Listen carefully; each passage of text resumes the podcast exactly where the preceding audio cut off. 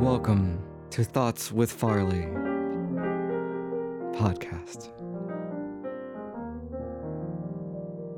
Oh, yeah.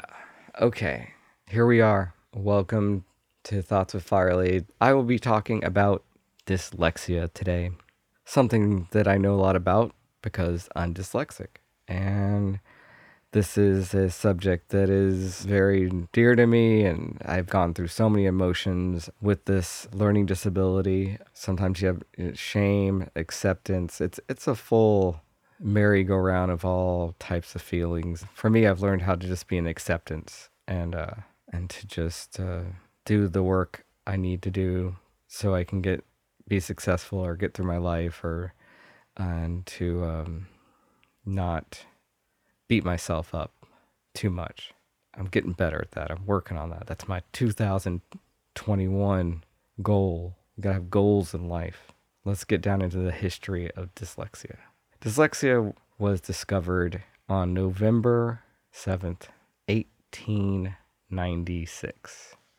The condition was described as dyslexia from the Greek meaning difficulty with words. So, the first case of developmental dyslexia was reported by Pringle Morgan in the British Medical Journal on, you guessed it, November 7th, 1896. Also, at that time, they were using this word called word blindness to describe what they were seeing people having difficulties with reading and they didn't know they're like hmm what's going on i mean they they do other things really great and they're great at farming and they're great at doing this and that but when you put words in front of them they seem to really struggle I, I think there was dyslexia before that. I mean, I think, you know, I'm sure there's some like cavemen. That's probably why we can't understand anything that the cavemen wrote because they were writing in their own dyslexic language. That's why they drew pictures. They're like, screw letters. I'm just going to draw a big picture of a, a bear eating another bear. I mean, that's the first forms of graffiti, you know? I mean, it started way back then. I mean, Banksy, you know, there were Banksies before there were Banksies. So, when does someone discover that they have dyslexia? Well, I learned that usually around five or six is when the child will start to show symptoms of dyslexia. It's usually around kindergarten, you know, you start seeing reading difficulties. I, for me, I knew there was something wrong with me because I had a lot of problems tying my shoe. And I had to stay at the school to learn how to tie my shoe. So I had a lot of Velcro.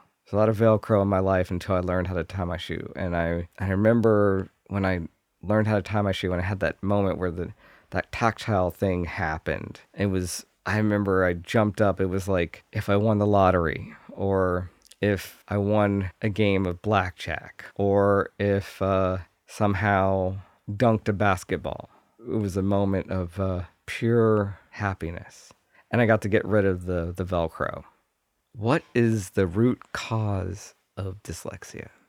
Well, dyslexia is passed through the family, the genes. You get to inherit it. You know how you inherit certain things in your life, like your mom's hair or your dad's eyes, or it's something that can be passed down. It's like, you know, maybe your mom gives you dyslexia, maybe your dad gives you dyslexia. You know, you have to just give them a reading test and find out which one did. Maybe they both did. Um, but there's another thing that can cause dyslexia. During development and you're in your mom's stomach and you're you know you're you're working on making that those days of coming out to this earth and being a beautiful being there can be some problems in the brain development and that's what can cause dyslexia.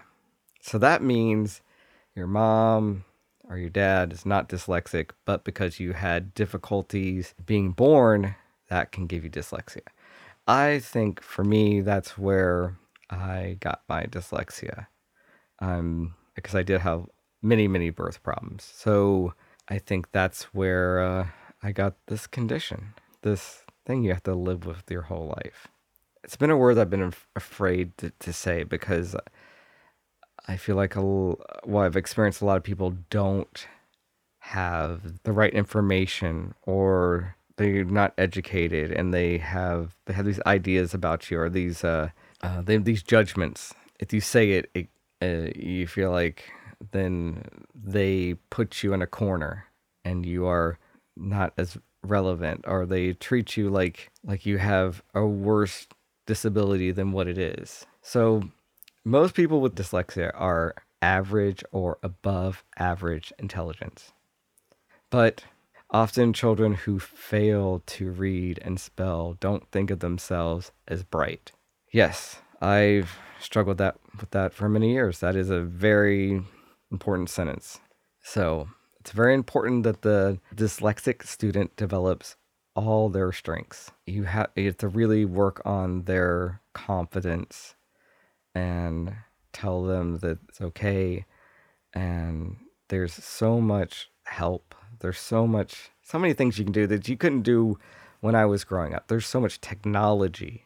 There's so much teachers. Teachers have more tools to use than when I was growing up. So, but I think if you have a child with dyslexia or you know you're struggling with it i think one of the best things you can do is is to just keep reading and writing writing is very important because i feel like if you're doing those two things you are it's you are working that muscle.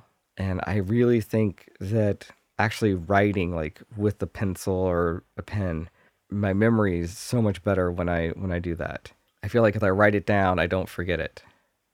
That's a little thing that works for me. Maybe it'll work for you.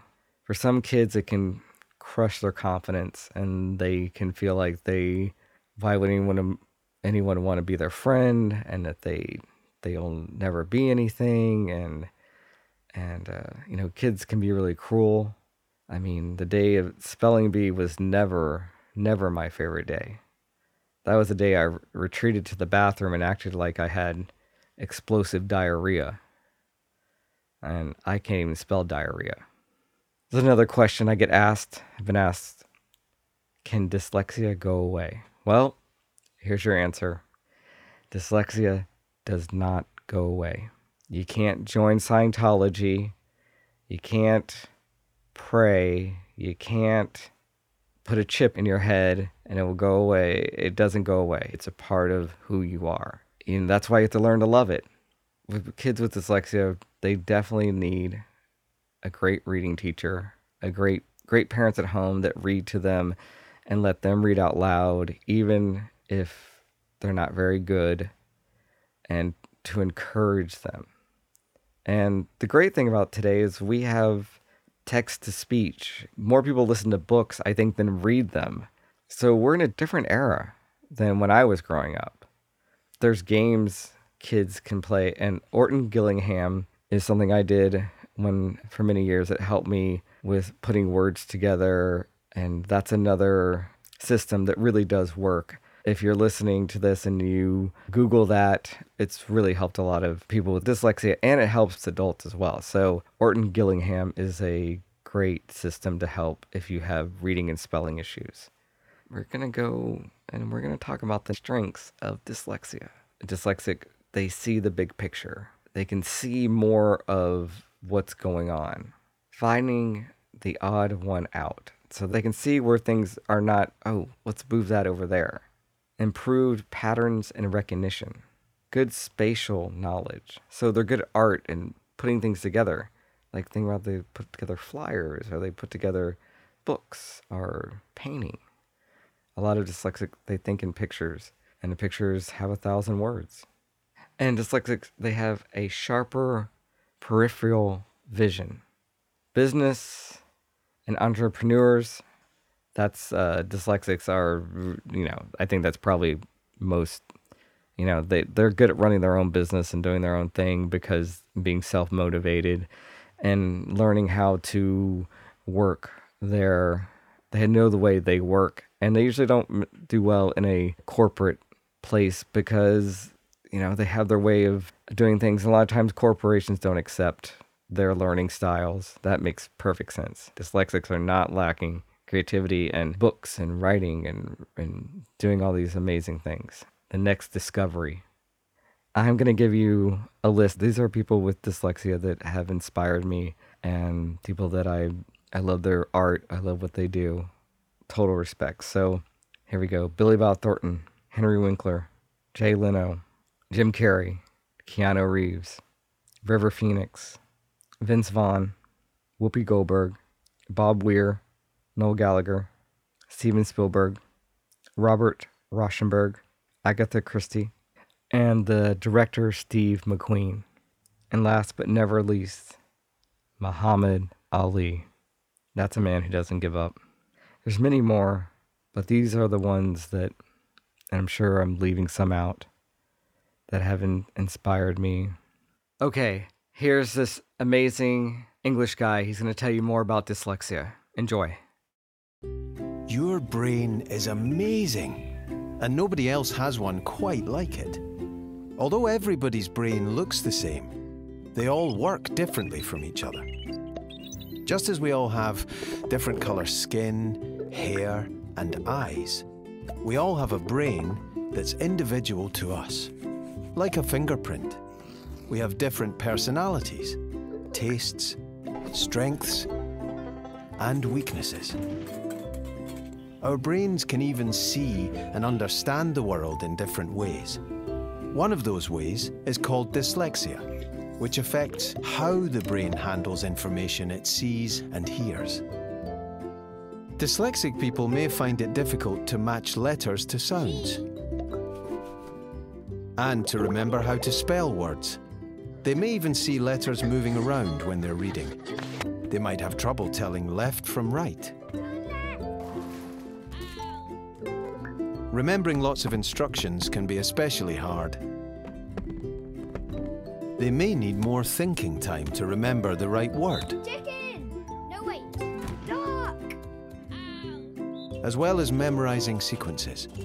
It may be difficult for them to hold a pencil and to write by hand. Even organizing themselves can be difficult. But everyone with dyslexia is different. It can affect how people feel about themselves. When they struggle with a task that other people find easy, they may feel frustrated, angry, or sad. Some dyslexic people try to hide their difficulties because they are worried about what others will think of them. However, thinking differently can be a really good thing.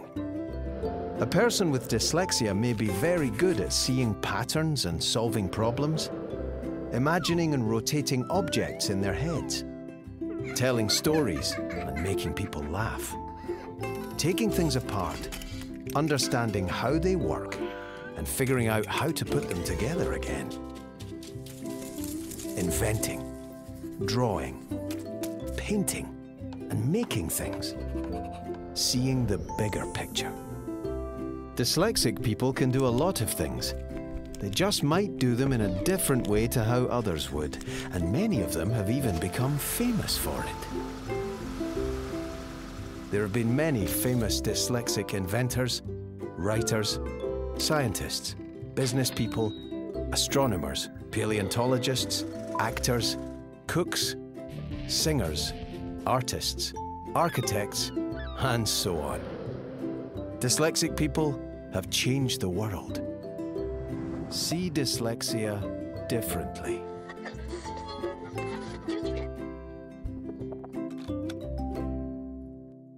Thank you for listening to Thoughts with Farley and uh, talking about dyslexia. So, I'm going to ask you a favor.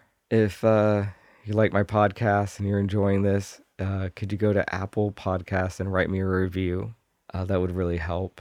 Also, if you have any questions, if you have any, you want to reach out and ask me a question about dyslexia or any other subjects, I would gladly write you back. So you can email me at farleypodcast at gmail.com. Also, Instagram, Farley Podcast. You can DM me and please become a friend me on uh, Instagram. So yeah, this is uh, I'm excited about that I got through this, and I'm excited that um, I'm talking about this, and Uh, for me, I feel like I'm taking off a big, heavy blanket and freeing myself. Don't be afraid to be who you really are.